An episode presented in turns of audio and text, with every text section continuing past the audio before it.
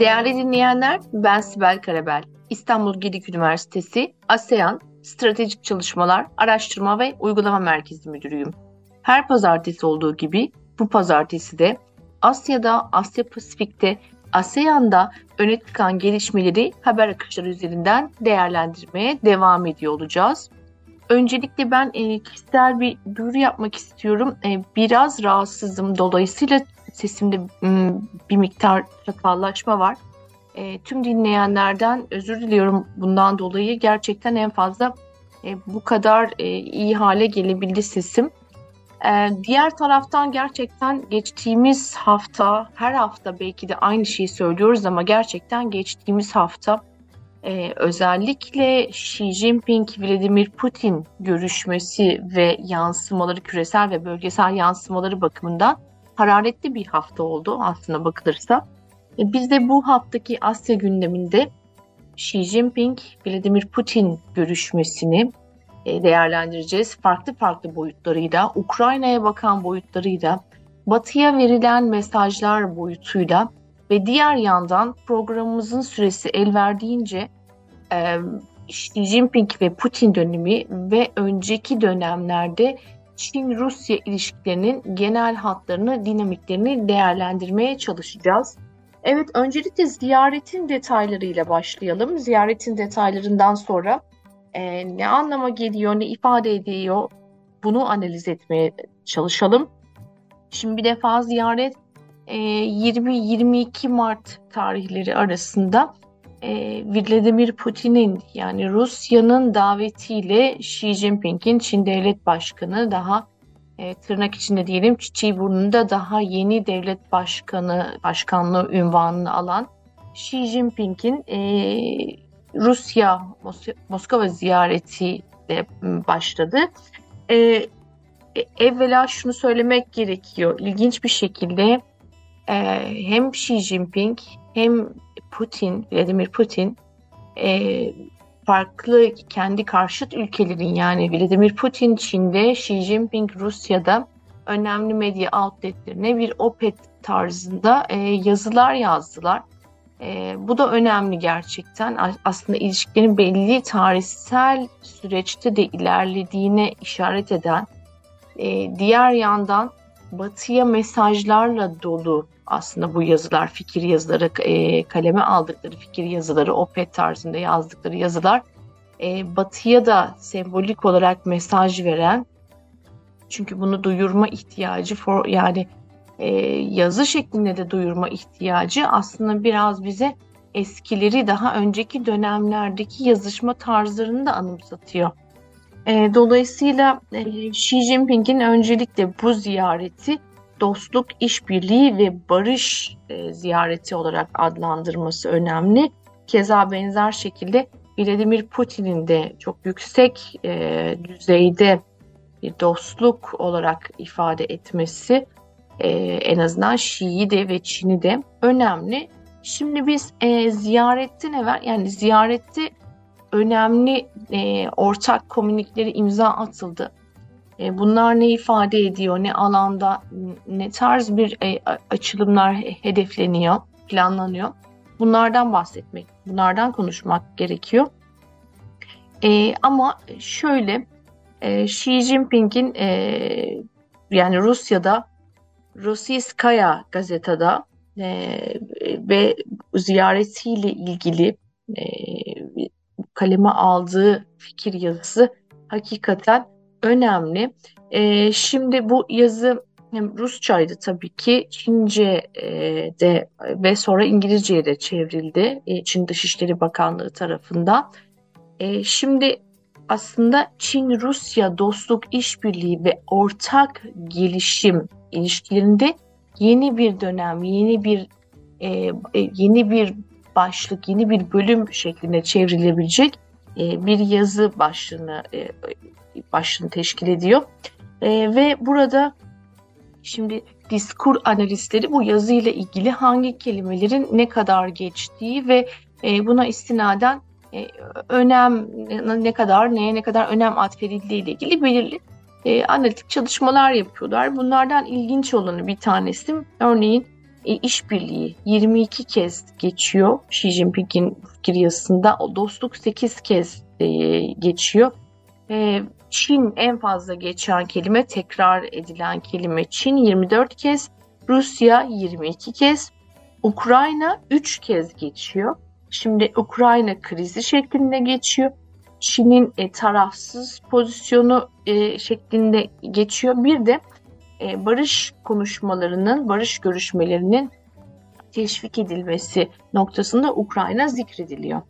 Şimdi e, Putin'in e, kaleme aldığı e, fikir yazısında ise e, Rusya ve Çin geleceğe bağlı e, ortaklık e, şeklinde çevrilebilir. E, ve çok bakımdan da Xi'nin kaleme aldığı yazıyla benzerlikler gösteriyor. Ee, ve e, daha evvel hatırlayalım 4 Şubat 2022'de de ortak bir deklarasyon yayınlamışlardı. Xi ve Putin e, tam da e, Ukrayna kriz Ukrayna Savaşı'nın hemen e, öncesinde 20 gün kadar öncesinde e, ve burada da ortak kültürlerinden, demokrasi geleneklerinden, tarihlerinden e, bahsetmişlerdi. Bir 2-3 sayfasının 15 sayfalık dokümanı bu ortaklıklara referans etmişlerdi. E, dolayısıyla burada da Putin'in özellikle Şii'nin de e, kaleme aldığı fikir yazısında e, benzer e, noktalar var. E, şimdi e, ve burada Putin'in tabii ki özellikle Amerika Birleşik Devletleri zikrediliyor. Ukrayna krizindeki e, ve yani do, bir de uluslararası camia ve Amerika Birleşik Devletleri kınanıyor ve Ukrayna meselesinde Çin'in tutumuna yönelik bir teşekkür var. Ee, Rusya benzer bir şekilde eğer çok kısa bir diskur analiz, diskur analistlerinin yaptıklarını yaptığı analizleri yorumlarsak Rusya 20 kez geçiyor, Çin 18 kez geçiyor. E, işbirliği ve ortaklıkta işbirliği 7 kez ve ortaklıkta 5 kez e, geçiyor. Şimdi e, bu ilginç bir detay. Yani burada aslında Batı'ya karşı e, şunu düşünelim. Yani Çin'in Ukrayna krizinde, Ukrayna savaşında Çin'in baştaki tutumu, ortadaki tutumu ve e, daha son günlere geldiğimiz zamanki tutumu aslında e, belirli bir tutarlık çizgisi gösterse de e, bu sınırsız e, olarak ifade edilen ortaklığın aslında belirli e, Çin açısından e, kısıtlayıcı noktaları olduğuna şahit olduk. Nedir? Çok önemli bir mesele. Nükleer, nükleer tehdidin bile kullanılmaması. E, Xi ile Biden'ın görüşmesini hatırlayalım. Burada nükleeri, nükleer savaşın hiçbir şekilde olmaması gerektiği e, ve kazananının olmayacağı vurgusu önemli. E, Şangay İşbirliği Örgütü'nde Wang Yi'nin e, ve hani Putin'le olan hani çok fazla ifade edilen burada Çin'in e, savaşın uzamasıyla ilgili e, belirli rahatsızlıklarını ifade etmesi, ifade ettiğinin belirtilmesi önemli. Yani bu noktalar aslında savaşın e, uzadıkça e, Çin'in e, burada e, bir arabuluculuk yani e, kendi tarafsızlığını ifade ettiği bu tarafsız arabuluculuk rolüne de aslında e, halel getirebilecek riskleri taşıyan bir konu. E, Çin'in ticari, ekonomik, enerji ilişkilerini kendine göre, ulusal menfaatine göre dengeli bir şekilde sürdürülebilmesinde önemli riskler taşıyor. E, her ne kadar çok fazla yorumcu, yani bu ilişkinin Çin'in lehine geliştiği asimetrik bir ilişki olduğu belirli e, örneğin ticari kalemler bağlamında, ithalat ilişkisi, ihracat ilişkisi bağlamında, e, güçler dengesi bağlamında hani Çin'in öne çıktığı bu asimetrinin daha da açıldığı Çin lehine yorumları yapılsa da ki çok büyük pa- haklılık payı ol, olmakla birlikte e, uzu, orta ve uzun vadede e, Rusya'nın zayıf bir devlet haline dönüşmesi, sürekli olarak Batı yaptırımlarına maruz kalması e, ve Çin'in bu hassas dengeyi e, ivedilikle takip edecek olma endişesi e, bir anksiyeteye sebep olabilir devlet yönetişiminde. Dolayısıyla orta ve uzun vadede e, Çin'in tercih etmeyeceği bir durum e, olarak yorumlanabilir.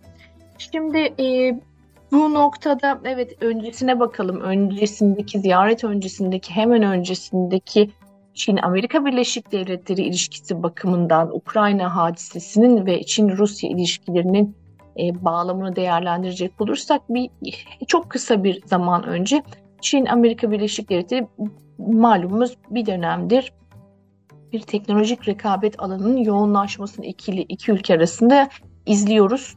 E, yarı iletkenlerle ilgili geçen hafta da zaten Avrupa Birliği de Amerika Birleşik Devletleri'nin e, Çin'in özellikle yarı iletkenlerde uluslararası gücünü kırmaya yönelik inisiyatiflerine katıldığını gözlemledik. Yeni bir inisiyatif e, Avrupa Birliği özellikle yarı iletkenlerde Çin'e daha az bağımlı olma tedarik zincirlerinde e, daha üstte ol, olabilme adına bir inisiyatif yayınladı.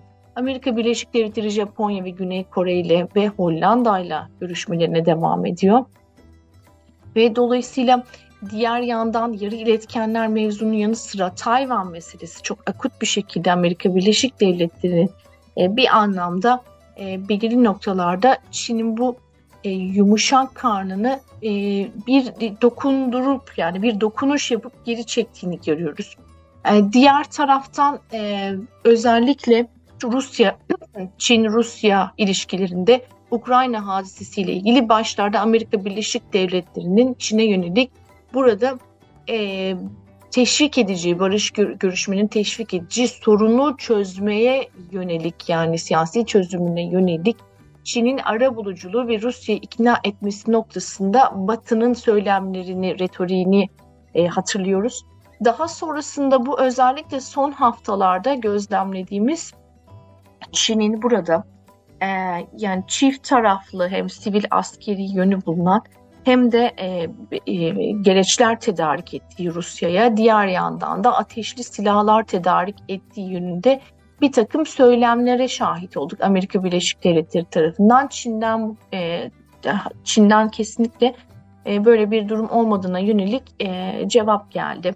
E, şimdi bu arka plan bağlamında yani Amerika Birleşik Devletleri Çin ilişkileri ve Batı'nın Rusya ile olan çünkü Ukrayna Savaşı'nı biz Rusya-Ukrayna arasında değil, Ukrayna'nın Batı ile olan ilişkisi hem askeri ilişkisi hem desteği hem finansal desteği hem normatif desteği bağlamında bir anlamda ki Almanya'da da hani Dışişleri Bakanı Anna Boerbeck tarafından da bu ifade edildi. Batı'nın Rusya ile savaşı olarak yorumlayabiliriz. Dolayısıyla böyle bir durumda tam da e, Uluslararası Ceza Mahkemesi'nin Putin'i e, savaş suçları iddiası sebebiyle hani tutuklama kararı aldığı bir vakitte e, Çin Dışişleri Bakanlığı'ndan da hani devlet başkanının yargı dokunulmazlığına saygı duyması gerektiği noktasında bir açıklama gelmiş. Tam da bu arka planda, tam da bu çok e, yeni olan bu gelişmeyle birlikte okunduğunda aslında birincisi e, Batı'ya bir mesaj var. Yani Rusya ile ilişki biz e, şu mesaj okunabilir. Rusya ile biz müttefik değiliz. Bir ittifaklık, formal bir ittifak ilişkisinde değiliz. E, ama çok üst düzey stratejik işbirliği ve ortaklık ilişkisi içerisindeyiz.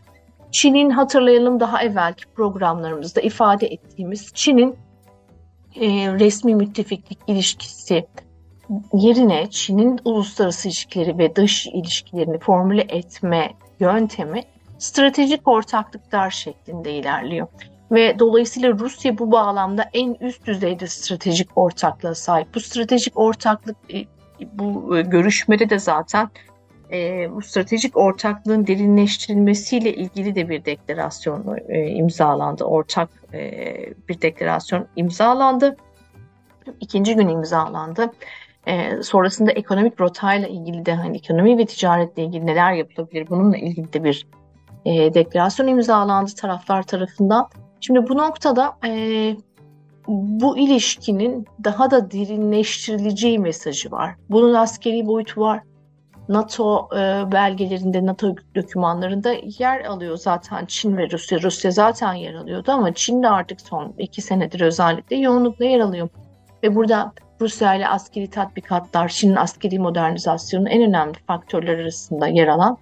E, dolayısıyla burada bu noktada ilişkinin farklı boyutlarda stratejik ortaklık kapsamında e, derinleştirileceği mesajı var Batı'ya.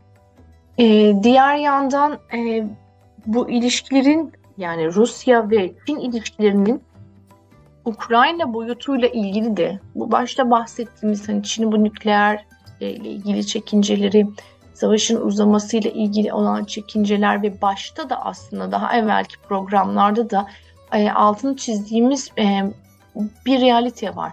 Yani Çin'in biz 2008 Gürcistan, 2014 Kırım, 2022 Ukrayna'ya yönelik en azından resmi tutumlarını, resmi ifade ettiği deklarasyonlarını kıyaslarsak Ukrayna'da öne çıkan e, bir retorik değişikliğini görüyoruz. Yani her iki tarafında e, güvenlik kaygılarına saygı gösterilmeli. Yani burada Çin'in Ukrayna ile de geliştirdiği bir ilişki var. Ama Rusya'yı tırnak içinde kızdırmadan, Rusya'nın e, kırmızı çizgilerini aşmadan. E şimdi Rusya ile çok ciddi yani burada şunu söylemek gerekiyor. Bu yorumculara daha evvel yaptığımız hani bu asimetrik ilişkide gerçekten hak vermemek mümkün değil. Gözde görülen realite var. Çin gerçekten çok e, karlı çıktı bu ilişkide. Daha da bu asimetri Çin lehine açıldı. Yani baktığımız zaman sadece verilere bile baktığımız zaman yani enerji ithalatına baktığımız vakit şimdi Rusya'da kar ediyor. Yani geçen sene 2022'deki verilerle konuştuğumuz vakit Rusya'nın hani içinden Çin enerji e, ihracatından bütçesine e, gelen kar oranı %40. Şimdi savaşın sürdürülebilir olması Rusya açısından e, ekonomik ve finansal çarkların da dönmesi ve ticarette doğru orantılı çok ciddi bir batı yaptırımı var. E, buna rağmen devam eden, yürütülen bir döndürmeye çalışan bir ekonomi var. E, şimdi Çin ve Rusya'nın da tamam evet Çin lehine açılan bir asimetri var ama şimdi enerji ilişkisi söz konusu olduğunda e, Rusya'ya olan hani Rusya'nın çok güçlü bir kozu bu aslında bakılırsa. E, dolayısıyla bu enerji gerçekten Rusya için çok önemli bir kaldıraç. E, hakikaten e, bir müddette Çin'in enerji ihtiyacı yani tüketimini karşılama oranını ne kadar ithalatla e, sağlayacağı noktasında e, görünen o ki bir müddet daha Rusya ile bu karşılıklı bağımlılığı e, devam edecek. Şimdi e, nitekim konu bu iken e, biraz da e, neler konuşuldu? Aslında bakırsa evet ortak basın toplantısı yapıldı. Kapsamlı stratejik koordinasyon işte ortaklığı derinleştirmesiyle ilgili deklarasyon imzalandı. E, farklı noktalarda işte e, inovasyon, dijital ekonomi, lojistik, mali işbirliği ve çok önemli hakikaten bir dönemdir e, konuşuluyor yani e, bu dedolarizasyon aslında Çin içinde Rusya içinde söyleyebiliriz aynı ehemmiyete sahip. E, yuan ile hani, ticaretin yani ihracat anlaşmalarının dolar dışında e, Rusya için yapılacak olması ve bunun kapsamının artırılması önemli. E, Sibirya'nın gücü 2 ile ilgili gelişmeler var ve 2030'a kadar yani Putin'in e, söyleminden anlıyoruz ki 2030'a kadar Çin'e en az e, 98 milyar metreküp gaz tedarik edilecek. Hatta e, işte biz bunu Gazprom'un e, CEO'sundan e, ve farklı bakanlıklardan Rusya'dan e, haber analizinde elde ettiğimiz bilgilere göre e, yani kuzey akıma bir alternatif, doğrudan alternatif yani kuzey akımından e, yaklaşık 55 e, milyar metreküplük e, bir akış söz konusu olduğu belirtiliyor akışın. E, ve Sibirya'nın gücü biriyle hani Çin'e doğru gaz işte 30 yıllık anlaşmayı hatırlıyorum 400 milyar dolarlık 2019'da e, test edilen bu anlaşma var. Şimdi Sibirya'nın gücü 2 ile burada bu denkleme Moğolistan da ekleniyor. Yani bir yeni bir rota eklenmiş oluyor. Bu hakikaten önemli. Ee, kara yoluyla hakikaten burada gerçekten ayrıştırıcı faktör kara yoluyla enerji ticaretin sağlanmış olması. Ee, Güney Çin Denizi, Malakka Boğazı hatırlayalım. Ee, Çin için e, stratejik önem e, arz eden e, noktalar Malakka Boğazı. Buranın kontrolü, Burada Çin'in özelliğinin nispeten daha az olması ve buradaki rekabetin son derece yoğun olmuş olmasını hatırlayalım ve enerji ticaretinin %80 gibi ve %80-85 gibi bir oranı da deniz yoluyla sağlandığını hatırlarsak alternatif oluşturma bakımından ve Çin-Rusya ilişkilerinin belki de tarihinin en iyi dönemlerinden biri olduğu bir zamanda Çin için çok şey ifade ediyor. Ee, bu noktada Ukrayna ile alakalı bu e, geçtiğimiz haftalarda programımızda bahsettiğimiz e, 12 noktalı bu barış planı, 12 başlıklı barış planı e, bu da önemli. Yani Çin artık bu, burada işte hmm, işte Banki'yi hatırlayalım programlarımızda yaptık bir e, Avrupa turu gerçekleştirmişti. E, sonra Lavrov, Lavrov'la görüştü. E, bu önemli. E, şu bakımdan önemli. E, şimdi Çin artık geçtiğimiz haftada İran'la Suudi Arabistan'dan sonra 7 sene sonra bir anlamda aralarında arabuluculuk ederek e, bir normalizasyon, normalleşme de vesile olmuştu Çin. Çin'i artık e, Ukrayna'dan Orta Doğu'ya e, yorum yaparken yani uluslararası sisteme ait, düzene ait e, resmi yorumlar yaparak fikir yani öneriler bulunarak, önerilerde bulunarak bir anlamda küresel mal olarak yani küresel kamu malı olarak kabul edilen hadiselerde de örneğin hani sadece barışla ilgili barışın tesis edilmesiyle ilgili değil işte iklim değişikliğinden iklim değişikliği mücadele gibi çok fazla alanda ve başlıkta yorum yaparken görüyoruz.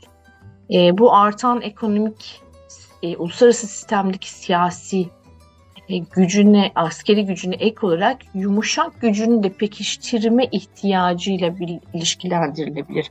Diğer yandan Ukrayna konusunda bu 12 noktalı barış planına baktığımız vakit aslında belli noktalarda işte ateşkes, barış müzakereleri hani benzer noktaların e, baştan beri hani Çin'in tekrar ettiği noktaların özetlendiğini görüyoruz. İşte e, egemenlik ve bağımsızlık garantisi, e, tek taraflı yaptırımlara karşıtık ve askeri bloklaşmaya karşıtık. Hatta burada doğrudan e, hatırlayalım Çin, NATO ve Batı'yı özellikle Amerika Birleşik Devletleri'ne e, ateşi daha fazla ateş körüklemek, yangını körüklemekle ilgili ithamlarda bulunmuştu.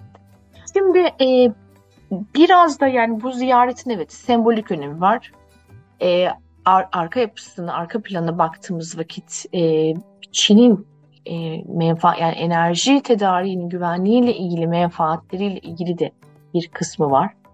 E, çok fazla söylendirilen hani o çok kutupluluk evet var jargonlarında Amerika Birleşik Devletleri özellikle rahatsız eden bu jargon. Ama bunun oluşması için şartların henüz olgunlaşmadığını da belki hani e, naçizane bu yorumu da eklemek gerekiyor. Bir de Çin-Rusya ilişkilerini programın başında söylediğimiz Çin-Rusya ilişkilerinin tarihsel seyrine baktığımız vakit yani daha Çarlık Rusyasında sonrasında Çin Halk Cumhuriyeti işte e, Mao Zedong'un ilk dönemi tek tarafa e, yaslanma 60'lar 60'larda bir ayrışma hem ideolojik hem de e, komünist dünyanın hani liderinin belki kim olacağı yöntemlerle ilgili bir takım e, karşılıklı e, suçlamalar. E, ve sonra Soğuk Savaş'ta e, Çin Sovyetler ayrışmasından sonra Çin'in Amerika Birleşik Devletleri ile olan ilişkilerinin farklı yöne e, uzaması ve bir rapproşman yaşanması. Sonrasında Soğuk Savaş'ın sonrasında e, Rusya Federasyonu yani Sovyetlerin e, dağılmasıyla birlikte Rusya Federasyonu ile olan ilişkilerinde bambaşka e, sayfalar açılmış olması, işte Şangay Beşlisi, Şangay İşbirliği Örgütü gibi Orta Asya'da en azından birbirlerinin e, o kırmızı çizgilerine e, saygı göstererek bir çerçeve özellikle Amerika Birleşik Devletleri'ne karşı belki de e, bir güvenlik ve ekonomik çerçevesi çizme çabalarını söyleyebiliriz. Diğer yandan sınırla ilgili e, anlaşmazlıkların sona erdirilmesi, silahsızlandırılması, sınırların ilişkilerde aslında hem Çin'in uluslararası sistemde aldığı yol hem Rusya'nın kendini hani Sovyetler sonrası toparlama çabalarıyla birlikte farklı, daha pragmatik bir e, yola doğru girdiğini söyleyebiliriz ilişkilerin. Ee, ama 2008 dediğimiz gibi 2014 ve aslında hani NATO genişlemesi, Avrupa Birliği'nin e, genişlemesi, o dönem Orta ve e, Doğu Avrupa ülkelerini alacak şekilde genişleme çabaları, NATO genişlemesi e, ve Rusya'nın Batı ile olan ilişkilerinin bambaşka bir e, yolda ilerlemesi Çin'le olan ilişkilerinde son derece şekillendirici oldu Çin'le olan ilişkilerinde. E, Çin'in de uluslararası sistemi özellikle Soğuk Savaş sonrasında uluslararası kurumlara e, işte Dünya Ticaret Örgütü'ne girişi farklı kurumlarda daha etkin olması, ekonomisinin tarihi mucizelere imza atacak şekilde dönüşmesi, dünyanın fabrikası haline gelmesi gibi gelişmeler aslında her iki ülkenin karşılıklı ilişkilerinde dönüştürücü etkenler e, oldu. E, dolayısıyla e, bu bağlamda baktığımız vakit yani bu çerçevede yani tarihsel bazda okuduğumuz vakit e, işte 19. yüzyıldaki işte o Çin'in neredeyse daha imparatorluk zamanında yarı kolonyal haline geldiği dönemdeki yani Çarlık Rusyası ile olan ilişkisiyle 60'lardaki o en e, aşağı düzeyde olan ilişkilerinden sonra Soğuk Savaş sonrasında bambaşka bir perspektifle, bambaşka bir pencereyle e, ilişkilerin e, yönlendiğini görüyoruz. Yani bu e, yukarıdaki ve aşağıdaki ilişkilerdeki bu zikzakları e, 2000'lerden sonra özellikle 2008'den sonra yani NATO Avrupa Birliği geliş, gelişmesi ve 2008 Gürcistan hadisesinden sonra Rusya'nın stratejik kalkülüsünün farklı şekilde Çin'le olan ilişkilerini adapte etme yönünde geliş, değiştiğini söyleyebiliriz. Çin'in ise Batı ile olan Amerika Birleşik Devletleri ile Avrupa Birliği ile olan ilişkilerini de e, ve enerji artan enerji yani enerji gerçekten e, Çin'in enerji tedariğini güvenliği hakikaten bir öncelik Çin için. Çin gibi bir ülke için öncelik. E, görünen o ki yani e, çeşitli raporlarda da belirtiliyor. Çin'den de e, alınan verilerde ve projeksiyonlarda o görünüyor ki e, enerjiye bağımlılık azalmıyor. En azından kısa ve orta süre de, de aynı şekilde hatta biraz daha bir, bir miktar daha artarak devam ediyor ithalat yani enerji tüketimi, enerji tüketiminin ithalatla karşılanma oranı. Dolayısıyla Rusya içinde şimdi Ukrayna bambaşka bir pencere açtı. Ee, Batı ile ve Çin'le olan ilişkilerinde.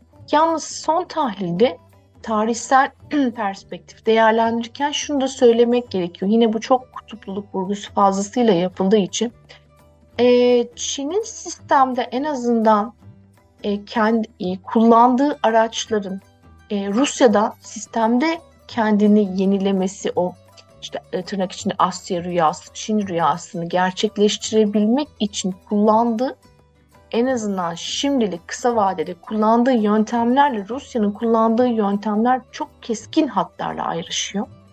E, dolayısıyla o ilişkinin sınırsız dostluğun, sınırlı yönlerinden bir tanesi de bu yöntemler. Yani Rusya'nın kullandığı bu yöntemlerin bir kısmını, önemli bir kısmını Çin'in onayladığını söylemek mümkün değil. Nitekim Birleşmiş Milletler Güvenlik Konseyi'nde evet çok fazlasıyla Çin'in e, veto davranışına baktığımız vakit Rusya'yı destekleyen çok fazla nokta olmakla birlikte çekimser kaldığı oylamalara da bakmak gerekiyor. Yani e, her şeyi onaylamıyor Ukrayna konusunda. Kırmızı noktaları var. Kendi güvenlik çekinceleri var. Batı ile ilişkileri var. E, Rusya ile de dengelemesi gereken çok ciddi bir enerji ilişkisi var. Ukrayna'da var. Ukrayna'da da hani e, ciddi bir ilişkisi var. Ticaret ilişkisi gerçekten çok e, mühim. E, küçük de olsa hacmi ama önemli. E, dolayısıyla çok dengelerin gözetilmesi gereken e, bir ilişki olarak nitelendirilebilir. Evet değerli dinleyenler bu hafta e, Xi Jinping'in e, Vladimir Putin ziyareti, bu ziyarette görüşülen önemli konular, e, sembolik mesajlar, e, bunların hepsini e, Rusya-Çin ilişkilerinin çok kısa programımızda süremiz el verdiğince çok kısa arka planı eşliğinde e, değerlendirmeye çalıştık. Bizleri dinlediğiniz için çok teşekkür ederiz. Haftaya farklı bir Asya gündeminde görüşmek üzere. Hoşçakalın.